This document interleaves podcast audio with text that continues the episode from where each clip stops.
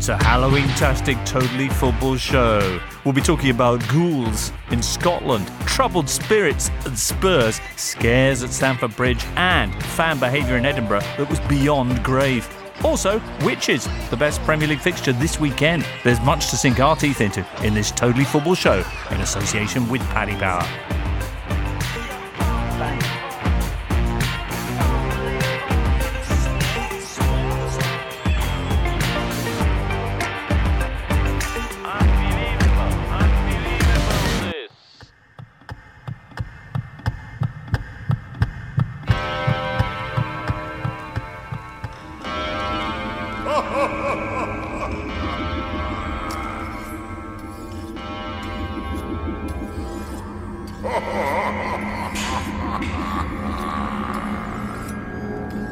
That's enough, Halloween producer Ben. In the pod today, listener, Ur Capelloni. E Pelatino. Yeah, uh, there's James Horncastle there. These are the uh, charming nicknames that Gabriele Marcotti's children have bestowed upon us. Uh-huh. Uh, also here with us today, uh, Daniel Storey, Good morning, James. uh, a busy author. Have Yes. you have you finished your second? Uh... Yeah, it's a secret at the moment, but yes, I finished Okay, writing cool. it. All right. And fresh from the commentary box at Stamford Bridge, Matt Davis Adams. Hiya. How are you, Matt? Really good, thank you. Yes. Excellent. All right then. You witnessed Chelsea Derby in the Carabao Cup. You must have been busy because you had five goals in the first half. Four of them scored by Derby. So how much did they win by? It was incredible. It was a, a really, really bizarre game. First of all, Fikayo Tomori on loan from Chelsea. Chelsea had given permission for their two on loan players to play in this game, which is unusual in English football. Agent Tomori. Yeah, Agent Tomori, five minutes in, in front of the 4,000 Derby supporters who'd filled the shed, goes to clear it, uh, completely misses the ball. It hits his standing foot and spins into the net. Rather embarrassing for him, to Just put it the, mildly. the worst thing that Derby could want, you know, a championship side playing at Stamford Bridge, and that's probably game over, no? Yeah, you would have thought so, but Chelsea was so poor defensively. It was um, it was quite astounding, and Derby were quickly back level just uh, just a couple of minutes later. Jack Marriott, well taken goal. Uh, then we get more comedy from comedies Richard Keogh, um, who you know I just have to look at and, and laugh, and he obliged us with another wonderful What, own why, goal. what's so funny? Is it is his kind of like spud hairdo or what? Um, it's his eyes, I think, for me. Um, he's just he just looks like he's always been surprised or you Right. know received some startling news or something, and, and it he just, certainly just had some me. some hair. He really did, yeah. That was that was a good own goal, but it wasn't in Tomori's So league. poor Frank Lampard decided to just battle back Yeah. to make it one-one, and Keogh does another one. Keogh does that. Frank on the sidelines does the calm down gesture excessively. And, and not surprisingly, because of course Derby are the team that this weekend dropped two points at the death with their clash in their clash with Borough with that that Jaden Bogle own goal. Yeah, Jaden Bogle probably feeling a bit better about life because he didn't score the funniest own goal for Derby this season or even this week. Um, but again, they, they quickly equalised. More poor defending from Chelsea. Martin Waghorn tapping him for 2 2. Waghorn missed a great chance. He should have scored again. And then Fabregas, deflected shot.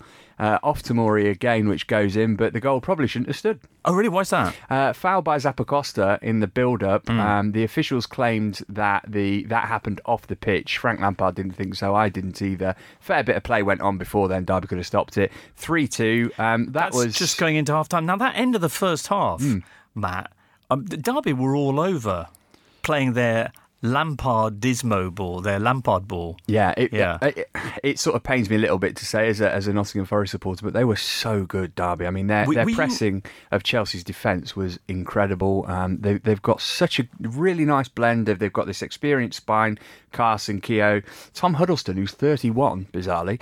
Um, I assumed he would be nearly 40 by now, uh, who just dominated Fabregas uh, in a way which I've not seen in in a long time. And then they've just got this energy around them. Wilson, Lawrence, Mason Mount. They they look a terrific side. The, the team that, of course, had won hearts by knocking Man United out, you know, because of their spunky performance, etc. Uh, at Old Trafford in the previous round. Be honest, were you rooting for Derby a little bit? No, no, no.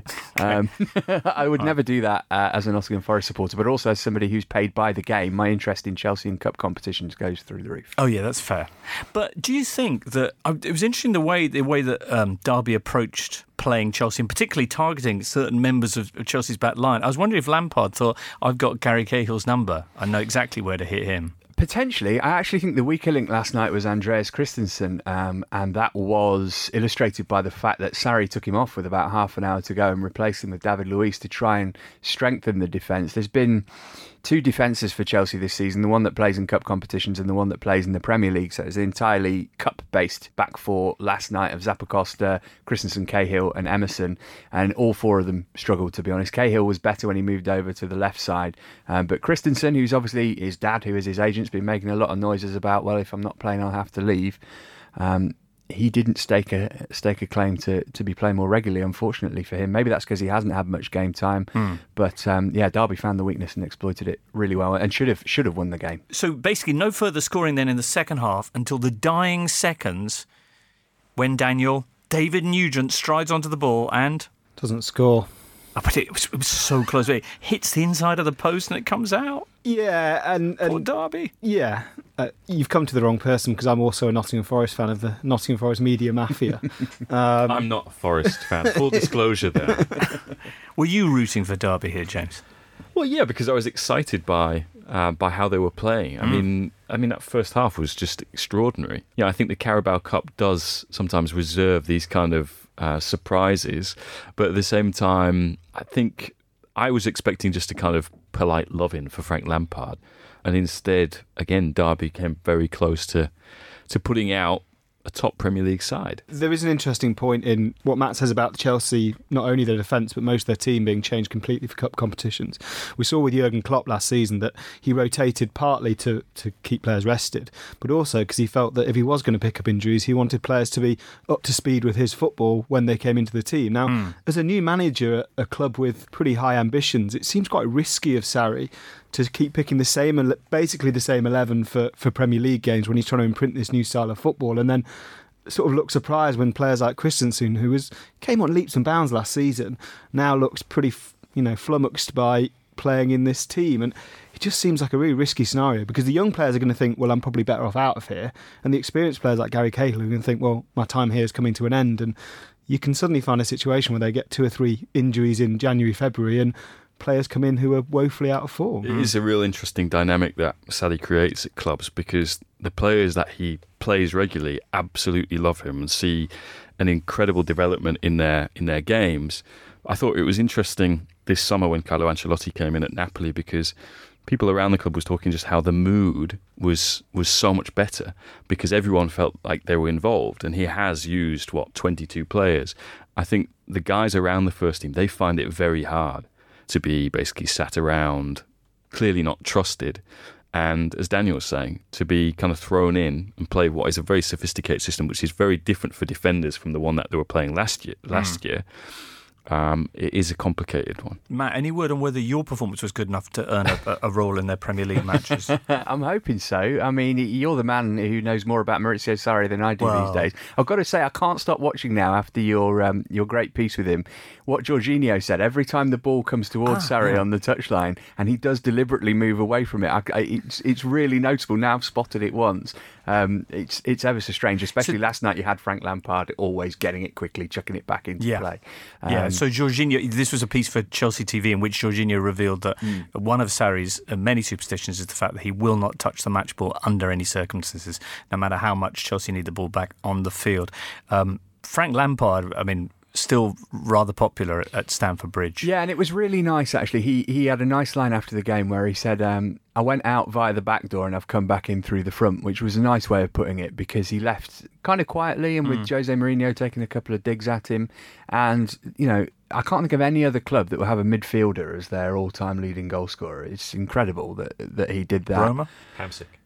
Oh, okay, yeah, no. Yeah. 211 goals from midfield is quite ridiculous. Um, and obviously, Jody Morris back with him last night as well. Between them, they won 14 trophies, played over 800 games for Chelsea. They both had big banners in the stadium for them. So it, it was a bizarre thing to see a whole stadium chanting the name of a manager, and he kind of did a, a lap of honour afterwards, which um, which was nice. And it, it, it, was sort of in the spirit of the game. And as we were talking about with the, the Liverpool game at Stamford Bridge a few weeks back, it does seem that there is that spirit of, with Sarri in particular let's enjoy the game. That's what we're here for. Easy Yeah. to do when you win it, I suppose. But yeah, they were they were lucky to get through, and they get Bournemouth in the quarter final at home for the second season in a row. We'll talk about those quarterfinals very shortly. Just to mention that it's been a good week in the cup for Chelsea, though, because they took on Fiorentina in the last 16 of the Champions League. Uh, this is the Women's Champions League and beat them 7 0 on aggregate. Well, 6 0 this week. Yeah, they only won one 0 at home, so I was a bit concerned. But Fran Kirby hat trick last night helped them to uh, to a six 0 win in the return. Right. Who are they going to be facing? Do you know? No. Okay. All right, let's talk about what we do know, and that's League Cup quarterfinals. You're listening to the Totally Football Show with James Richardson.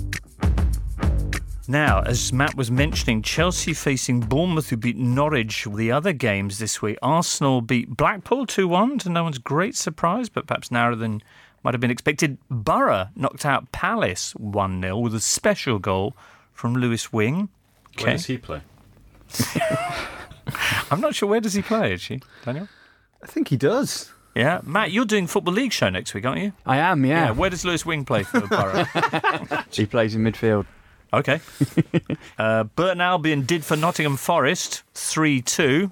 Much shaking of heads here. yeah, Nigel Clough's Burton Albion. Yeah, I, I'm not going to go on too much about Forest, but the, the problem they've got is that they signed so many players in the summer and the previous window and the previous window for that, and every window seemingly for ad infinitum that um, they made nine or ten changes again, and there's just no there's no consistency of performance. Did they make the they made the changes because it was a cup competition? Yeah, and bec- yeah, they've they've picked a, a weakened team in the cup, but the problem is they they have now got basically. 20, probably between 28 and 32 players who would consider themselves worthy of a place in a championship team um, because they've bought so many players and, and not sold many. That the competition for places is ridiculous, and the idea is that competition for places brings out better performance from everyone. But the alternative to that is that everyone just feels like there's everything's slightly built on sand. I think. Right. You'd rather see a regular lineup with one or two changes. Yeah, I'd rather see a smaller squad on with a with a lower wage bill. Yes. Right. Fair It's a wasted opportunity this game as well. They're playing a League One side who they could easily have beaten. They've ended up getting Middlesbrough in the next round. Forest could quite conceivably mm. be in the semi-finals of the League Cup, and they Yeah, we hadn't. The, Forest hadn't been in a, a quarter final of that competition for 25 years, so there's Wow. really no excuse for for taking that lightly and playing badly. Mm. Man City will be playing this evening against Fulham. Leicester's match with Saints was postponed following the tragedy at the King Power last weekend. And Spurs got a 3 1 win at West Ham at London Stadium, where they could have been playing, of course, had they not gone on, you know, had things worked out differently.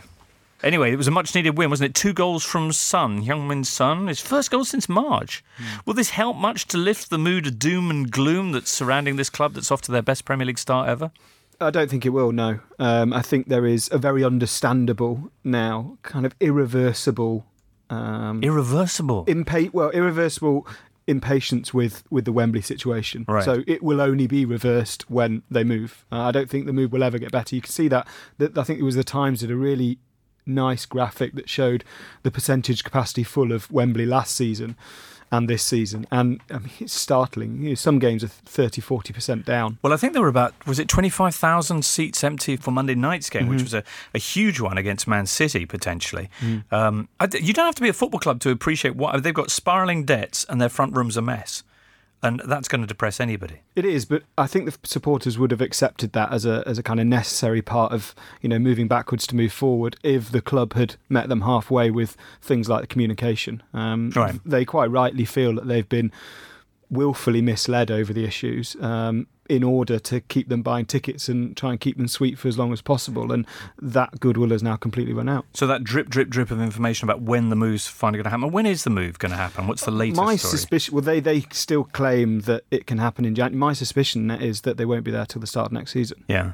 Always seemed completely unrealistic. Um, not to bring it back to Chelsea, but when they said they were going to redevelop Stamford Bridge, they said we'll be away for three seasons. To, to get it done in one season just seemed totally unrealistic to me. And you, you've got people being sent out their season cards for the new stadium that they can't use, which just sort of rubs salt into the wound. You know, you've got the the image of the NFL logo being branded onto the centre circle for the Premier League game on That's Monday. going to sting the Premier League. It, well, yeah, I mean, it just made it look slightly ludicrous, and, Yeah. and I feel for Mauricio Pochettino because he wasn't given any money to strengthen his squad, and regardless of what he might say in public, I'm sure he would have wanted to add a couple of people to the well, that. he's quite happy about saying that in public. Actually, he seems to be now, doesn't yeah, he? Yeah, he it's wasn't really over the interesting. summer. This- the situation with Real Madrid coinciding with Pochettino sending all sorts of signals, spoken and unspoken. You had the comments that he, he made before and after the Man City game, where he described himself as the most unhappy he's been for five years as a manager, and, and, and afterwards then talking about how the club was focusing on too many things and needed to focus on just winning football matches. And then, and I want to read too much into this, Dele Alli signs a new deal, and Pochettino's got a look that he does for. Um, that he does for signing on pictures. He always has the arm over the shoulder and the kind of half smile, and he's done it for every single one of their recent signings. What look does he give in this picture with Dele Alli? No look, because he's not there. It's just Dele Alli on his own. Wow. Uh, lonely. I do think Pochettino is basically in the perfect position in that he. Having a successful management career is not just about improving clubs; it's also about taking the perfect time to leave that club and make your promotion. Like the accusation against Marco Silva is he's done it too quickly, and I think the accusation against someone like maybe even David Wagner is that he's not chosen the right time to try and get that move. Pochettino's in the perfect position. The two jobs in Europe you'd say would be ideal for him.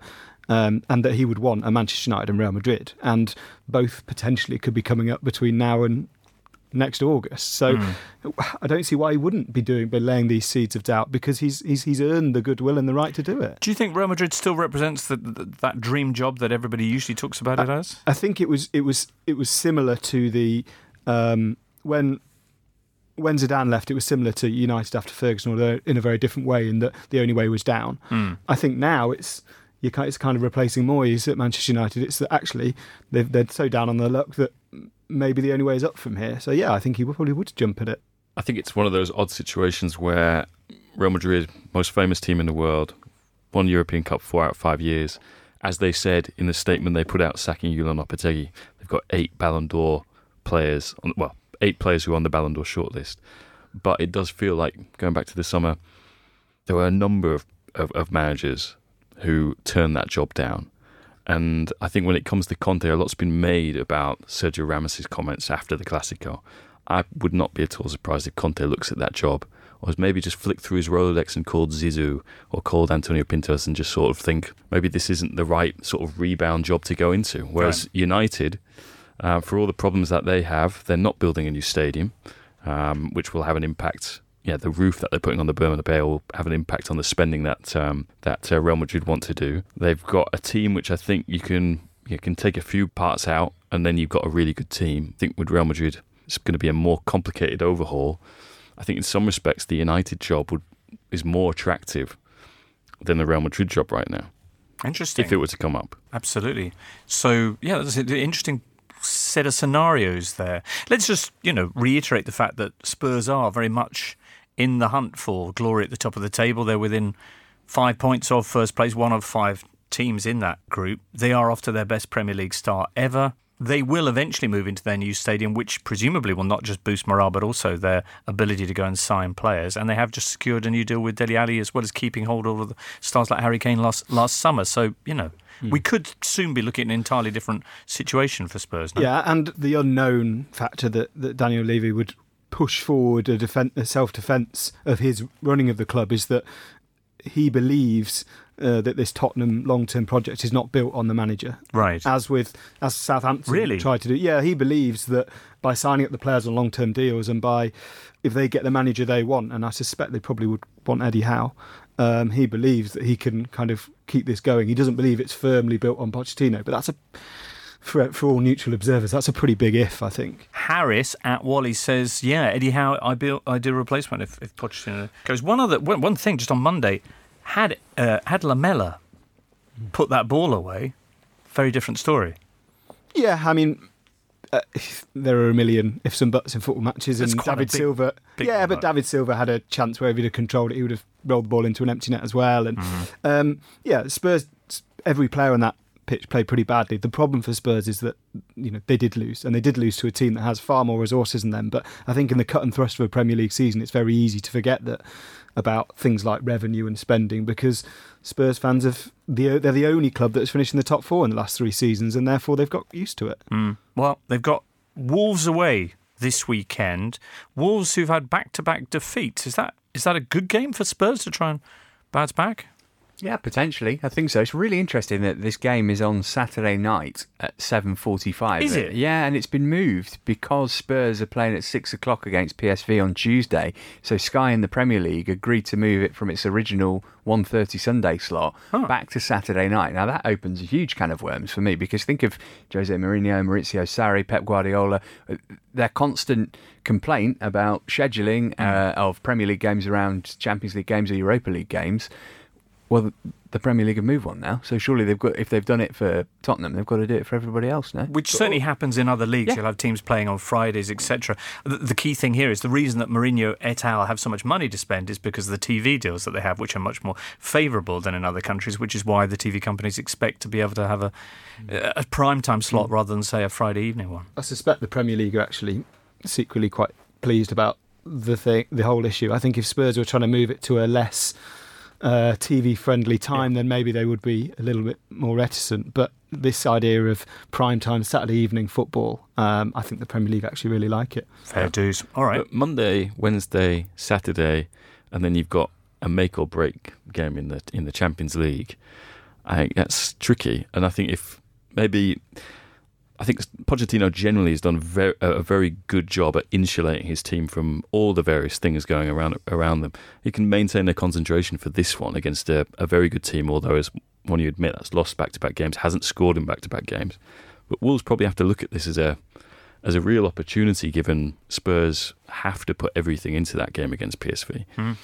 Outstanding. All right. Well, we'll talk more about what's coming up this weekend in, in the Premier League in a second or two. Still to come, of course. We've got a big roundup of a very bizarre midweek of action around the world in football. But back to the Prem after this. Tuesday and Wednesday nights were so exciting, but now I've got nothing to look forward to. So me and the wife are taking up ballroom dancing. Look at this lovely number, eh?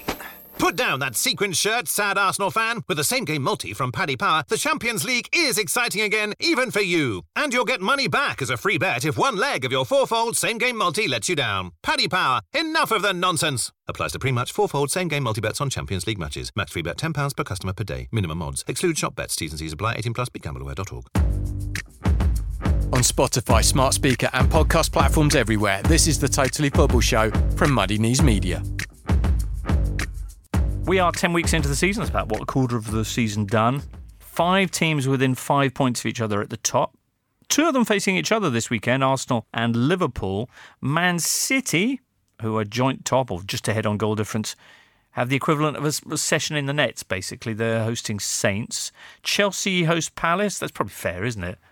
I Oh, think. yeah, Yeah, okay. I saw Southampton last week. Yeah, they, they, they're not good. All right. Chelsea host Palace, who got beat by Borough in the League Cup, as we mentioned. Uh, Spurs face, well, their own long, dark tea time of the soul, really. Uh, I mean, Wolves nominally, but essentially their own unrealised hopes and expectations. We'll, we'll see how they respond to that. Let's talk about City, who did win on Monday. James, you won't have seen this because you were all over Lazio Inter. Which was a really exciting game, but we Big- talk about that on Golazzo, don't we? We, we do. Inter sixth win in a row, up to second place. Anyway, uh, but um, at Wembley, meanwhile, a far less interesting 1 0 win for uh, Pep Guardiola's side. That's now six clean sheets in a row. Three goals conceded in their 10 matches so far. How many shots per goal was it that Saints are taking to score? They haven't scored in the last 22 attempts on goal. Yeah, Southampton are going about 4% conversion rate. Right. And City have only allowed 17 shots on target all season. And Manchester United allowed eight at home to Newcastle. Wow. A lot of numbers. what does it all add up to Yeah, but City, di- City didn't defend well in that in that game. by in this accounts. game against Spurs? And, and Yeah. Pep Guardiola afterwards was saying that um, you know we have to take sort of lessons from from games like these because if we defend like that in the sort of final stages of the Champions League, his words were, "We will not survive," which you know I thought was pretty pretty strong. He likes being dramatic, doesn't he? yeah. Guys, uh, did you know, here's a stat, uh, Aymeric Laporte, yeah? Mm. Uh, 874 passes this season. Only Jorginho has made more. Mm, They've never lost a Premier League game when Laporte's played either, and they they, I mean, they But he's- needed. so he's passed more than any Man City player, than any other Man City player. Yeah, Wow. Okay. It's very good. But I mean, City needed um, stoppage time winners in both games against Southampton last season. But Hmm. as I say, I saw Southampton against Newcastle last week, and, and I don't think that's going to be the case this time. And you remember the home game at the Etihad last season was the one that finished with Pep putting his arm around Nathan Redmond and saying, "Oh, you're so good, you should be doing this, that, and the other." yeah. Um, and and Redmond, I I had a look at this because he, he had a couple of chances last week against Newcastle. Him and Elyounoussi, Danny Ings has scored half of Southampton's goals, so other people need to start chipping in. one? yeah, uh, four. Um, Redmond got seven in his first season at Southampton. He got one last season, and he hasn't scored yet this. And and they need because Charlie Austin doesn't score, Gabbiadini doesn't score, so they need some midfielders to start chipping in. But but I've seen Southampton twice in recent weeks, and they look like relegation fodder this season, unfortunately. Okay then. Quick one Mm, quick yep, word yep. on on Monday night. The performance of the fullbacks is we've kind of got used in the Premier League with the rise of the three four three or three five two or the re-rise, and then you know, players like Marcos Alonso who now apparently can just play on the left wing and do everything. The fullbacks were absolutely terrible on Monday night. I wonder. I wonder about Pep with. I I wonder if his patience in Mendy is running slightly thin because he's obviously not particularly impressed with his shenanigans, should we call it, his sort of social media persona, and his performances have been poor for the last few weeks. And but Tottenham last season, well, Kieran Trippier used the summer to make himself the new next best right back in the world, and Ben Davies was brilliant last season. But they are really struggling in the fullback areas, and it, it kind of feels like when they struggle, so do Tottenham. Let's talk about the big game then on Saturday tea time. Arsenal taking on Liverpool, which Daniel you're going to. Yes, That sounds like a good idea. yeah, I can't wait. Yeah, they they tend to be quite exciting affairs. Yeah, I think it's potentially the game of the season so far, in that Arsenal have pretty much beaten everyone other than Palace last week that you'd expect them to beat and lost to everyone better than them. And Liverpool are sort of grinding out results and getting it done. But I don't. I don't think that works this weekend. They have to come out and fire because Arsenal's weakness is in defence, and and. I think it'll just be a game where both teams kind of throw things forward. I expect goals, goals, goals. Feels like a big test of, of this notion that Arsenal have changed because their big issue was getting results against the other big six sides or top six sides. Yeah, I think And they've not been able to do that so far. No, I mean, I, think in Wenger's last season, the issue was not being able to beat anyone away from home, Ah. uh, which they have kind of addressed. Um, but yes, you're absolutely right. They they have over the last four or five years have struggled against the biggest teams, and this is a, a massive test of that. He, I'm pretty sure Emery would take a draw now. Um, uh, I don't think Jurgen Klopp would, which is great because it means that Liverpool will have to come and attack Arsenal. It should be a really good game. Hmm.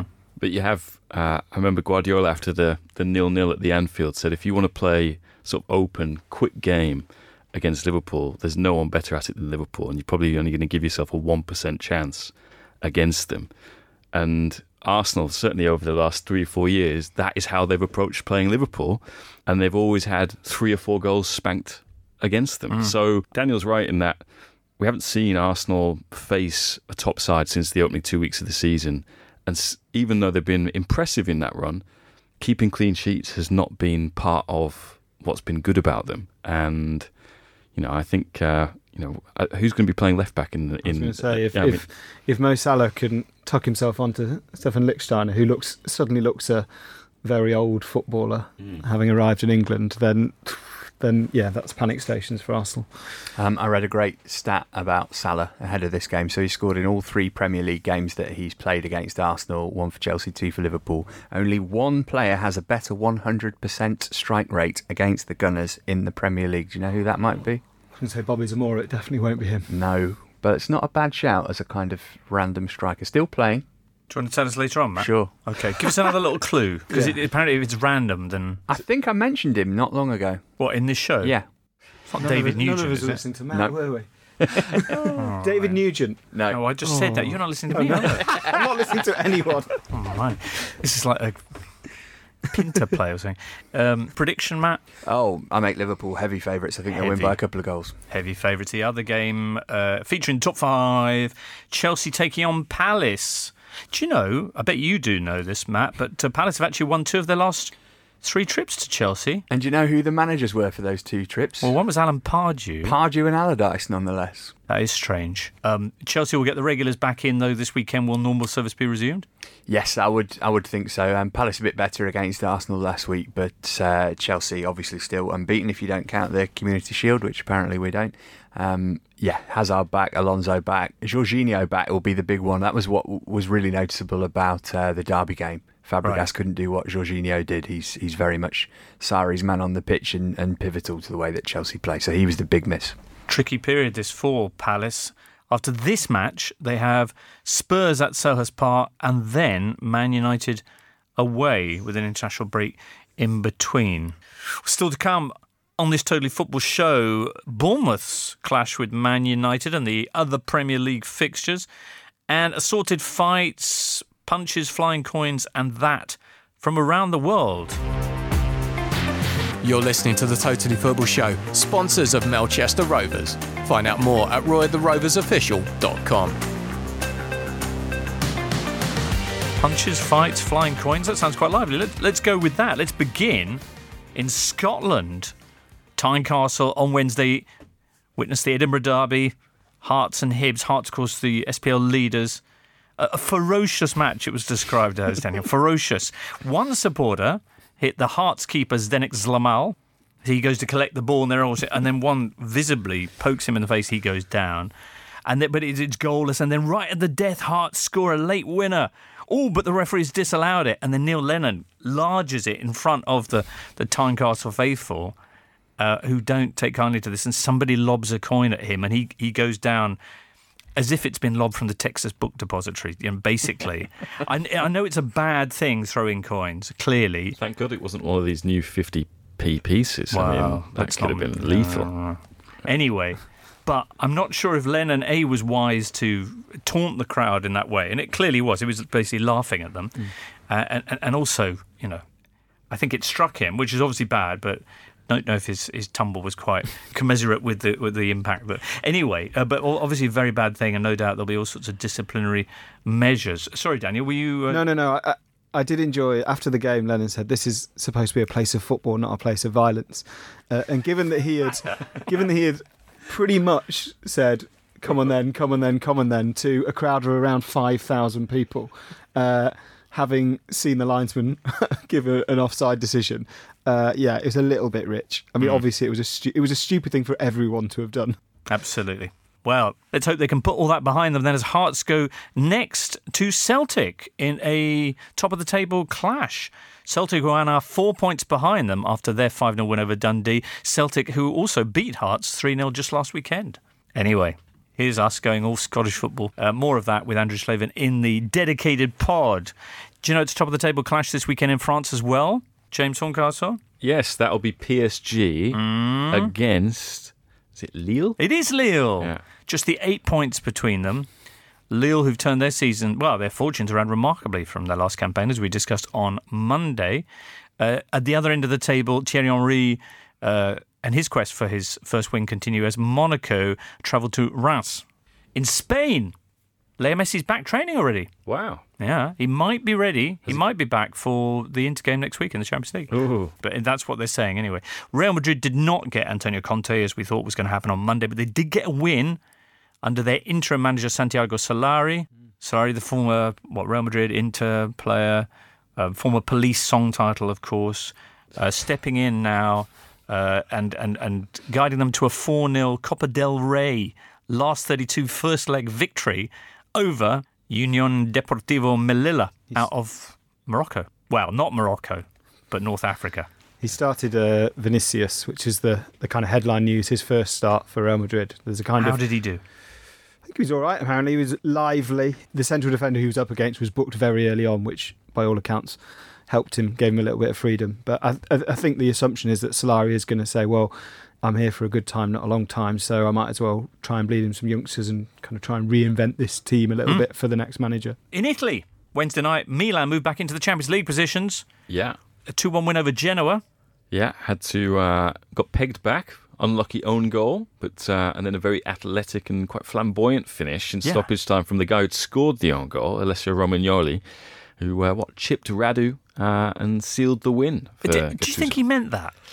I think. Uh, I mean, the way he coordinates his body, I think he's just trying to get to it. He's Ju- he's just to keep it in reaching. play, Yeah. basically. So the ball comes back out from Radu, I think, and it's kind of a, a high ball, and he just sticks out a leg to try and I think just to lob it back into the area. Yeah. Maybe I'm doing him a disservice. Maybe he actually thought I can Ibra this from out here. But it's yeah, it was. It, it looks special, Certainly did. particularly from a centre back.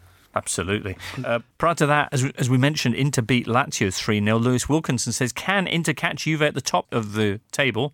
Uh, any potential banana skins for them in fixtures ahead? I think what was really encouraging, if you're an Inter fan, about that performance on Monday night was by far the best display they've put in so far. Which, if they were can carry that on into the the Barcelona game at San Siro, I think gives them a real chance of getting something out of that. And if they do, I mean, Spurs and PSV are already very much up against it. Um, but I think Inter seem to be, I'm not going to say peaking, but hitting a, a, a sort of level of performance that they haven't had so far this season. As regards to getting closer to Juventus, I think it's going to be very, well, it's all about December, tough. what, the 7th, is it, when they, The they face you? yeah. Yeah, okay, well, that. Yeah. Oh, quick mention while we're on the subject of Italy for Vincenzo Iaquinta, Oh God, yeah. former Udinese striker, a member, of course, of Italy's World Cup 2006 team. Yeah, uh, just got two years for basically. i i what is it, selling arms? No, it's illegal possession or Possession.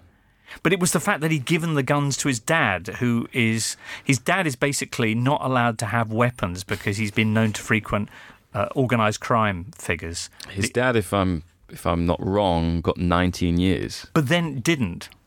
Has he not got? No, He's I, I not. thought that was no, no. So then the so because this is the point that so okay, we'll back up a bit. So Yeah. Iaquinta's got a couple of pistols which he has legally declared. They're registered. That's fine. But he also has a father. They're from Calabria, who has associates, and this could be entirely innocent, who are known to be connected or suspected of being connected with the Ndrangheta, which is the Calabrian mafia. Mm.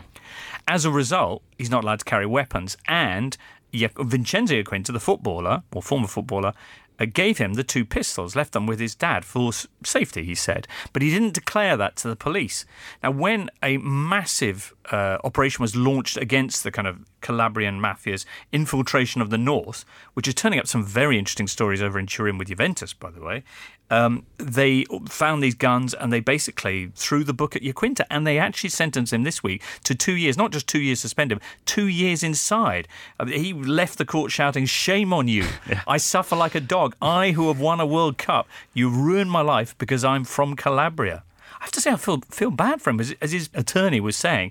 You know, even the, the, the case against his father, I believe, has, has been dropped. I mean, it'll be appealed, but it's still crazy, no? Yeah, and as you say, is this is a story which is, I mean, there's separate investigations, but looking at how the Ndrangheta, which has become a very sort of prominent mafia in Italy, um, how it's kind of got its fingers into what is a very lucrative and rich world of football, is is quite uh, quite concerning. Well, the, the, So- the case at, at Juve regards one of their former employees who um, jumped off a, a, a bridge. Uh, and, and possibly was uh, the suspicion is that he might not have been. He was the supporter li- liaison officer who used to be a, a, a capo ultra, and um, there's been an investigation launched about how the ultra groups in in the the Curva at the Juventus Stadium, um, basically the Ndrangheta realised that they were making a lot of money uh, from selling tickets, um, and and wanted in on that. And obviously, whenever you've got individuals like that involved, tensions rise and things can things can go awry. So yeah, this has been the focus of a of a big sort of panorama style investigation um, in Italy over over the last couple of weeks. Um, and yeah, there's a, a ding dong back and forth really between the the investigative journalists who've done a lot of work on this and and the club who are trying to sort of bat it away. Um, so know in addition to the accusations against Ronaldo, you know, these are accus- these there are these accusations against Juventus. So you know, while everything's rosy on the pitch, off the pitch, there's some storm clouds. I would say. Yeah.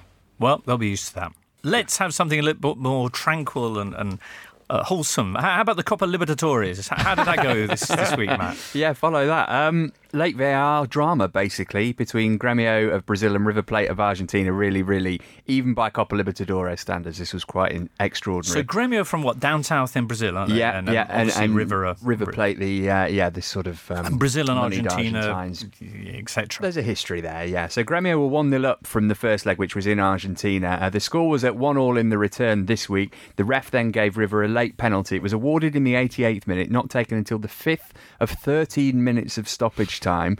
Um, given for handball by Gremio's Matthias Bressan, who received a second yellow card. What did you feel about the handball? well, I thought it was it was a handball. Actually, I thought it was the right decision to give the to give the penalty. It was from close range, but his hand was in an unnatural position, so I can see why they gave it. But the referee had to then, once he'd got the word in his ear, yes, penalty. Yeah. He had to go and speak to the military police at the side of the pitch to tell them that he was about to give the penalty and they should prepare uh, for what would happen thereafter.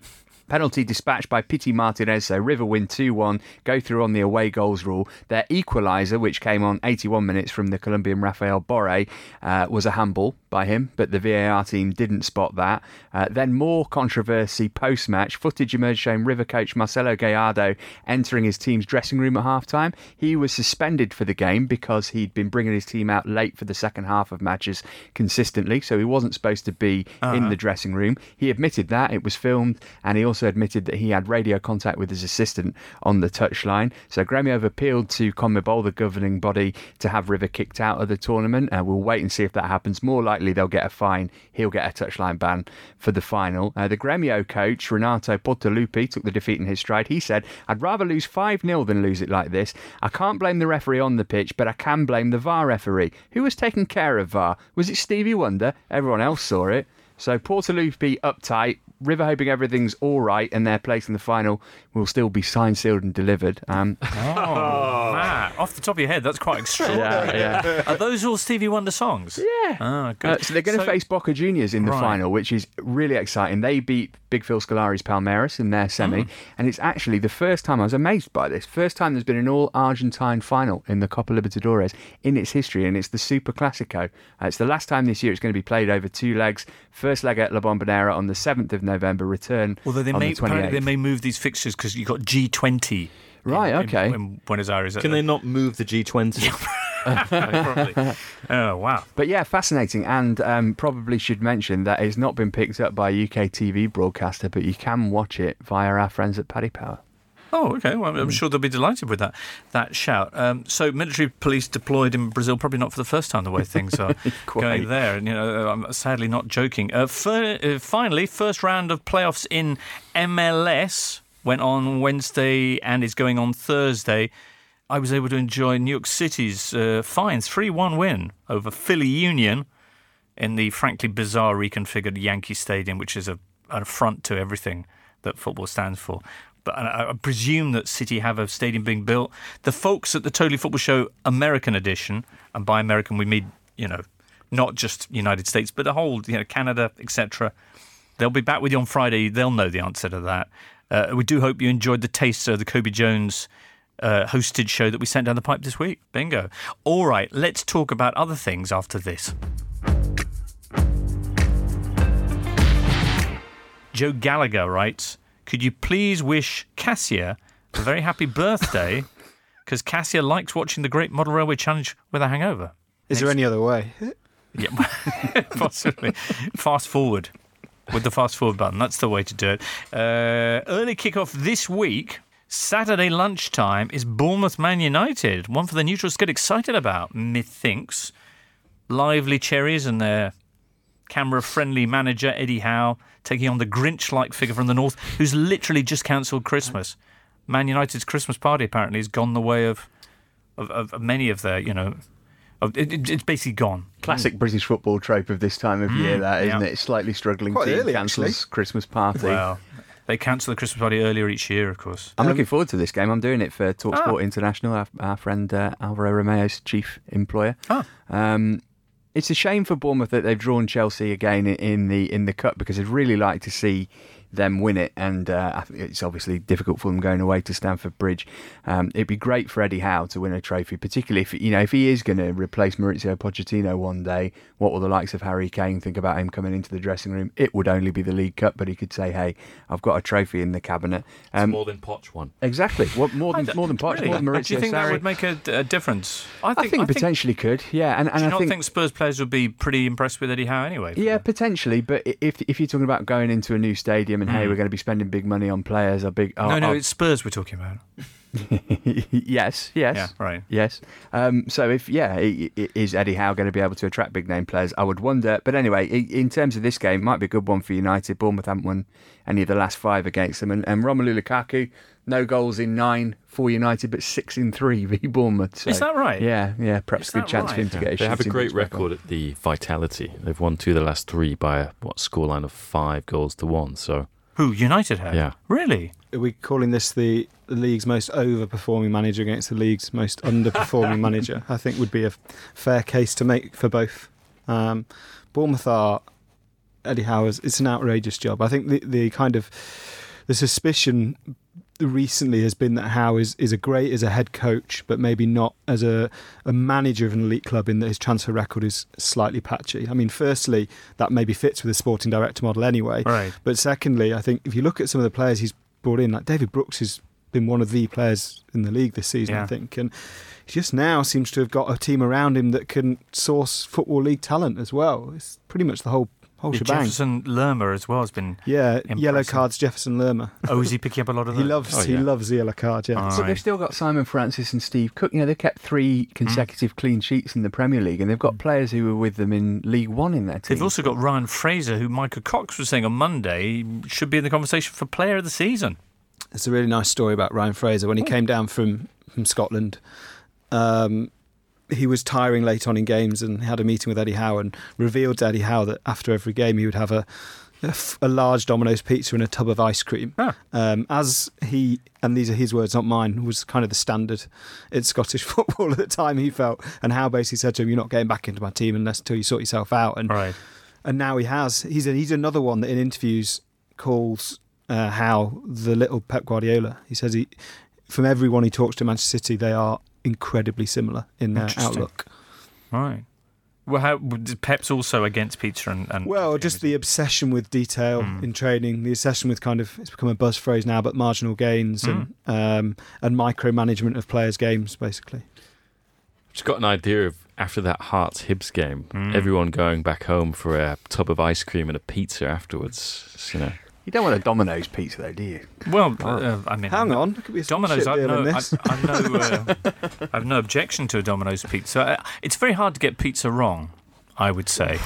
Plenty of people manage it. Hey, do you know what? Actually, since we're on the subject of pizza, at last, one of the most often asked questions on Twitter is, "What's the name of that great pizzeria you guys were talking about on the podcast?" Now, James, I know you, I'm sure you got a favourite in Trastevere in Rome. uh huh, yeah. What's that? It's called uh, Ai Marmi, which is uh, which it's called Orbitorio because it's all the marble um, tables. Mhm. It reminds you of a morgue, Nice. but it's very good. Yeah, Ai Viale. Viale Trastevere. Yeah, Okay. it's nice. I haven't had a pizza in Rome in, in too long, but back in the day, we used to go. It was quite an oily pizza, but if Yeah. you're not unhappy with that, then Da Ivo is a, it's a bit of an institution. Is that a Roman pizza or a Neapolitan? It is a Roman pizza, Yeah. pizza, nice thin. thin The, crust. ne- then you had Pizzere, who were very much the, the, the Neapolitan, the big Yeah. thick ones, and uh, La Maremma Mm. up in Parioli. Love Yeah. that. Have either of you tried David Luiz and Willian's Italian restaurant yet in Mayfair? Babbo. Ah, Babbo. Yeah. Uh, no, I haven't been, All right. but yeah. Well, Willian told me he'd give me a five percent discount on a meal for my wife A and I if, if I mentioned it. Yeah. Did he say that? no, I suggested five percent. He said I can possibly do that, so that was very generous of him. Bingo. Big shout out for Peter's Pizzeria in uh, Loughborough, Uh-huh. where I'm going tonight. A Neapolitan family who run a pizzeria in Loughborough, and it's absolutely sensational. That name again, Daniel? Peter's Pizza. Nice. It's, it's, it's the Italian name that gives it the flair. Anyway, pizzas. Love it. Oh, uh, should mention this is a massive week, by the way, for Jose Mourinho, because after the trip to the Vitality Stadium, he's going to go to the Allianz Stadium in Turin to take on Juventus. Then he's at the Etihad next weekend. The good news is that he's got game-changing Marouane Fellaini potentially Ah, back for yeah. those matches. So Can I do a massive, not even a humble brag, just a brag and say I'm going to both games? re- both games, you going to Turin? Yes, I'm going to uh, Tuesday night. I'm going to Inter Barca in Milan, and then I get the train, the short train journey to Turin on Wednesday for Juventus versus Manchester United. My younger self is a little bit sad that it's not the Delle Alpi, and Don't be sad. Did you ever go to the Delle Alpi? no, but Oh, I it's wanted to. you wouldn't be able to see the game, which you know. It's a miserable place, really. uh, anyway, um, Allianz Stadium as a name? romantic doesn't No. really give it to me, but I hear what you're saying. All right then. Uh, ooh, now so back to the Premier League and um, Everton are taking on Brighton. We're on a great run of form. Three straight wins, three clean sheets. Brighton. Will that record survive their trip to Goodison? They've I never think won there. Yeah. I mean, what's extraordinary about Brighton going on this run is they specifically targeted it. They knew that after a really difficult start to the season where they played a lot of the top six, that this is where they're kind of, they'd consolidate themselves in the Premier League and maybe even build on that. But these three wins, they've done it with, I'd say the only new signing in the summer who's been in there is Jahanbakhsh, who's been playing on the right. Uh, aside from that, it's almost exactly the team that they got promoted with, and they've been without Pascal Gross, who was so influential in keeping them up uh, last year. Um, you know, with his delivery bit from set pieces of open play. When he got injured, I think the thinking was that they'd just push Davy Pröpper up because Pröpper played in that position for PSV. And instead, he's been injured as well, and they're still managing to grind out these 1 0 wins. And, uh, and you look who's playing right back for them, it's still Bruno. Bruno's been there you know, for, for decades, um, who, you know, is very much the kind of spirit of that club. Um, it's extraordinary, really. And it's, it's one thing targeting a group of games and saying those are winnable games. It's another thing actually going and, and doing it. And uh, aside from this game, which, you know, as Matt says, they never won at Goodison, um, they don't play another sort of top six, top seven side until mid December. So this sort of period could be really quite fruitful for, for Brighton if they keep going along in the way they're going. Right. Um, and we ought to give Chris Hughton a bit of praise. We, we've rightly done so to to Eddie Howe. I think Mm. maybe because Bournemouth feel slightly more incongruous as a Premier League club because of the size of the ground and, and their history or whatever. But Chris Hughton, I- I don't know whether he bought the players in the summer, but there were no eye-catching buys particularly. None of them have particularly gelled. But as James says, they've they've still got a championship team effectively, and they look like they'd be well clear of trouble this think- season. In in football in another guise where you'd have coaches doing many different jobs NFL style. Um, I don't think there's a better defensive coach than Chris Hughton. The way he's got Duffy and Dunk playing. So playing. your perfect NFL style coaching lineup, you'd have him as the defensive coach. yeah, I'd have Pep Guardiola on tactics. Uh-huh. I'd have uh, Jurgen Klopp as an attacking coach. I'd have Steven Gerrard on the press conferences. Good. Yes. Yeah. And just Neil Lennon as a sort of touchline motivator. Very nice. Uh, okay, uh, quick question here from Paul McIntosh. Looking ahead to the rest of the season, which is the easiest thing to rectify? Newcastle learning how to score or Fulham learning how to defend? Wh- whose shoes would you rather be in at this point? Let's address that question after this. Right, so that question, which was an excellent one about whose shoes would you rather be in? Fulham learning to keep a clean sheet or Newcastle learning to score goals? Fulham this weekend are at Huddersfield, Newcastle hosting Watford. What do you think, Daniel? I think Fulham's problem is easier to solve in that it's a lot less complex. I don't think Newcastle's problem is just scoring goals. I think that's probably a symptom of the disease. Um, whereas with Fulham, I think I honestly believe that if they lose to Huddersfield this weekend, then Jokanovic will be the first manager to be sacked in the Premier League this season. We are well overdue a managerial sacking, and it is the international break coming up. Does So, the yeah. same go for David Wagner, by the way? Uh, Is there any sense that he might be running out of no, time? there? no. Uh, the Dean Hoyle, the Huddersfield Town uh, chairman, has said that even if Huddersfield are relegated, then they will keep faith in Wagner, and that would be the right thing to do. The, the way he leaves that club is someone making him a, a very good offer. I do worry that he's, as I said it before, I do worry that he's slightly missed his chance. He was slightly bizarrely, it seems now, mentioned for the Chelsea and Borussia Dortmund jobs in the summer, uh, and they now seem a kind of world away. Uh, Do you think Huddersfield can finally score against a Fulham team that's conceded 15 in the last four matches? Yeah, I do think they will score. Um, I think Fulham will win, but I think Huddersfield will score. But I do think Huddersfield will go down, and I don't think Fulham will. If if Huddersfield don't score, they'll be only the second team in English football history not to score in their first six home games. The other one being Mansfield in 71-72. Great stat. But anyway, that game's coming up on Monday evening. Follow that Champions League. Uh, Newcastle on Saturday afternoon taking on Watford. The first of what Jack Lang boldly called on Monday their five winnable games. A Watford team who destroyed Huddersfield last time out, scored five, conceded none in their last two games. Now, it's true though that Watford they used to struggle away from home. Didn't they? Have they resolved that? Yeah, there was a kind of suspicion that they, in inverted commas, didn't fancy it. But yes, I think they have addressed that now. Uh, I think that I can't back Newcastle to win any game at the moment. Um, they have had some good news the morning we speak. Uh, Jamal Lascelles signed a new six-year contract, Oh.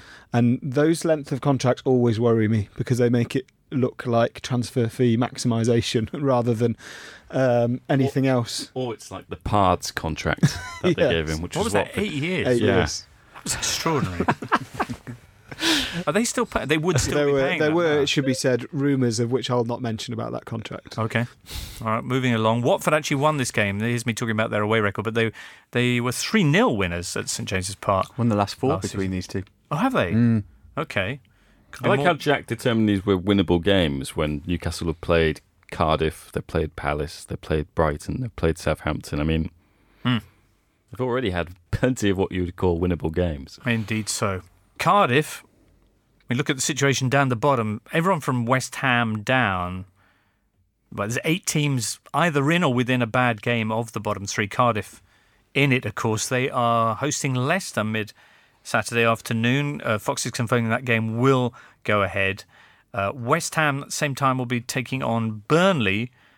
Both teams desperate for a win here. No, Burnley conceded nine in two games. Hammers have only. It seemed like they'd sorted themselves out, but but no. No, they look bad again. I was reading a few supporters after the Spurs game saying this really, for all the bells and whistles and a bit more glitter being stuck onto the club, this this feels very similar to last season, Really. um, which suggests there's something inherently rotten within the core of that club, and there are plenty of, of West Ham supporters who agree with that. Well, they, they do have one or two issues at the moment with Yarmolenko out for a long time. Mark Noble will be suspended for this. Arnautovic, I think, is still in doubt. Andy Carroll is back in training. Uh huh. Uh-huh. Um, they could do with Joe Hart replicating his form for them last year. Well, this was the game last season that had the multiple pitch invasions, wasn't it? Of course, um, West Ham Burnley at the at the London Stadium. Um, I saw Burnley last week against Chelsea, and I was amazed by how meek they were. They, they it almost made me wonder if maybe the Sean Dyche message is, uh, or method has, uh, has come to its natural conclusion with that squad of players. It was hmm. a really, really standoffish performance from Burnley, which would- worry me greatly if I supported them. I, I, I hesitate to use the word interesting, but there's a statistic in that Burnley basically for for a long time in the Premier League until I think April had gone 62 games in the Premier League without conceding more than three goals in a game, which for a team with a, one of the weakest teams in the Premier League is playing some very very strong teams is a pretty good effort, and I think they've done so four or five times in the last 12 games. Wow. So there is a sense that, as you say, Matt, that they've kind of they're they're just capitulating a little bit. That that steel that they had last season is is not there. We shall see if it returns. Saturday at three o'clock, they are at West Ham. And of course, more pitch invasions this week in the clash with Spurs for the Hammers at the London Stadium. All right, very shortly, we'll be asking what's your favourite John Candy movie on behalf of a listener. Random question of the week. Have a think about that. First, let's get the odds on some of the weekend's games and more. Producer Ben has been speaking to Paddy Power. Thank you very much, Jimbo. Lee Price from Paddy Power is on the line. Lee, Carabao Cup. Quarterfinals have been made. Who are the favourites? It's the usual suspects. You'll be not surprised at all to hear with Man City favourites, despite at the time of recording not having played their round of 16 game yet. Uh, you know the favourites here. They lead Chelsea, Arsenal, and Spurs in the betting. Leicester are rated as the best of the rest at 18 to one. Okay, let's talk about the Premier League this weekend. A very juicy fixture at the Emirates. Arsenal versus Liverpool. There have been loads of goals, as we've been mentioning uh, in the show, in this fixture. Could you give me the odds, please, on six or more goals? Yeah, quite a short price. Obviously, it's three all last time they played, and it's 13 to two. There are six or more goals this time around. Uh, Granit scored in that last meeting and at the weekend, so maybe that's some sort of sign. He's 25 to one to open the scoring here. All right, at the bottom of the table, it's happening on Monday night, but let's look at it now anyway. Huddersfield versus Fulham. Nil nil. well, it's hard to imagine Fulham keeping a clean sheet, but then again, it's not much easier to picture Huddersfield scoring. So possibly it's nine to one actually for a nil-nil. It's a decent price.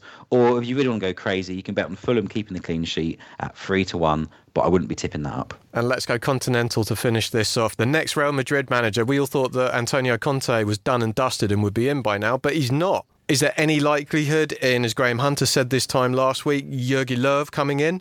Well, I listened to uh, Hunter's tip and I put a pound on it last time at 50 to 1. Uh, and he's now into 33 to 1. So that's some progress. Better progress than Conte. Uh, Santi Solari is the odds on favourite given that he's in possession. Second favourite is Mauricio Pochettino. Level with Roberto Martinez in the betting. That's D Roberto Martinez, yes. You can find out these odds and more at paddypower.com. All prices are accurate at the time of recording. It's 18 plus only. BeGambleAware.org. And when the fun stops, stop. Uh, oh, Matt, how's Torres' uh, relegation battle going in Japan? Um, it's not going brilliantly, so I'm going to see the next leg of it uh, at the weekend. Sagan Tosu, his team, going to V-Varen Nagasaki, who are rock bottom. Tosu are in the relegation playoff place. They did win 3 2 at Vegalta Sendai last week, and Torres scored in that. That's just his second goal in 13 J League appearances. Brilliant. You're doing the commentary for this clash. Certainly am, yeah. Super. Danny Stewart, seeing as it would have been his 68th birthday on Wednesday, what is your favourite John Candy film. Danny makes a prediction here. He says, I predict Uncle Buck from Jimbo, hmm, uh, whereas he thinks Horncastle is a cool runnings kind of guy. is it true? Feel the rhythm, feel the ride. uh, I, I, do love Cool Runnings. I, I, um, I don't know why, but I, I was always moved by his his performance in Home Alone. Yeah, yeah, that was. No, I would like John Candy to to get my mother back. You know, if you know, if I was alone at home right. at Christmas. Damn, what age were you when you saw this film?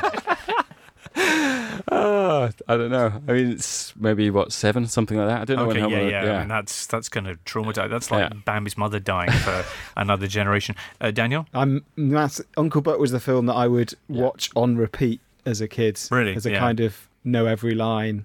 I absolutely love that film. Absolutely, not not even close for me. Uncle Buck by Uncle a wide Buck? margin. Still got the DVD. Uh, Culkin on top form as well as Candy. Uh, yeah, the dream. I ticket. like Uncle Buck. However, I'm surprised that, and I know they're minor roles, um, that Blues Brothers, where he has my favourite line in the movie Orange Whip, Orange Whip, three orange whips.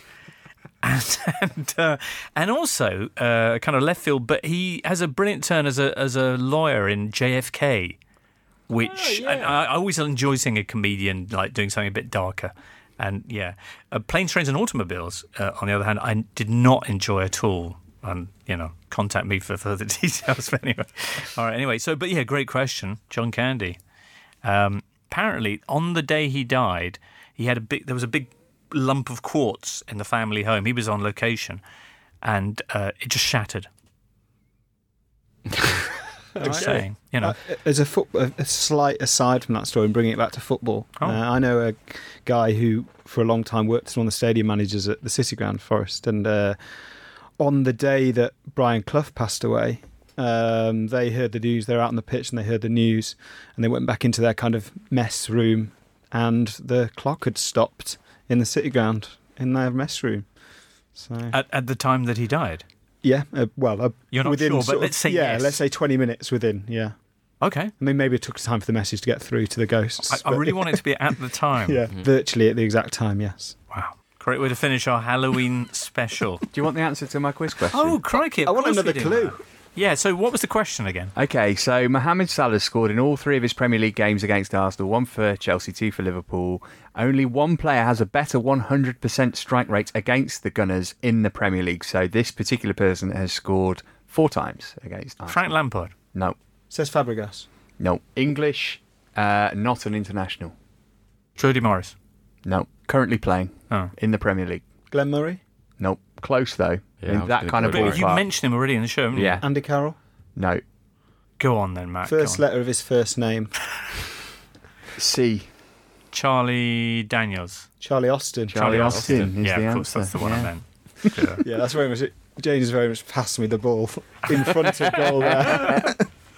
Uh, You've all right. Charlie Austin it home. yeah. No, I scored. Very nice.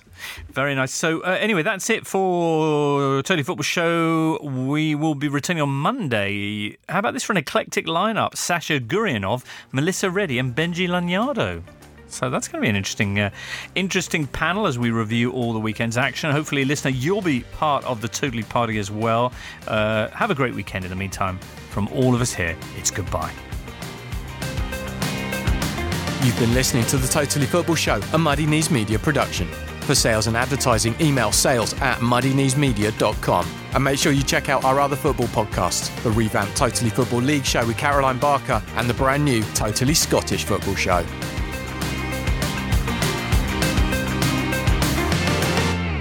Supporting your team can be a beautiful thing, but then come the injuries, the goal droughts, and the downright disastrous defeats.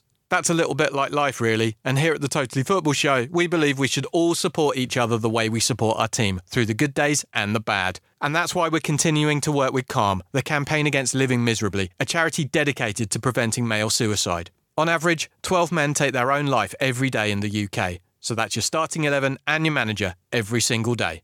And part of the problem is that many of us still feel uncomfortable talking about mental health and suicide, and this can often stop men from opening up and getting support when they need it the most.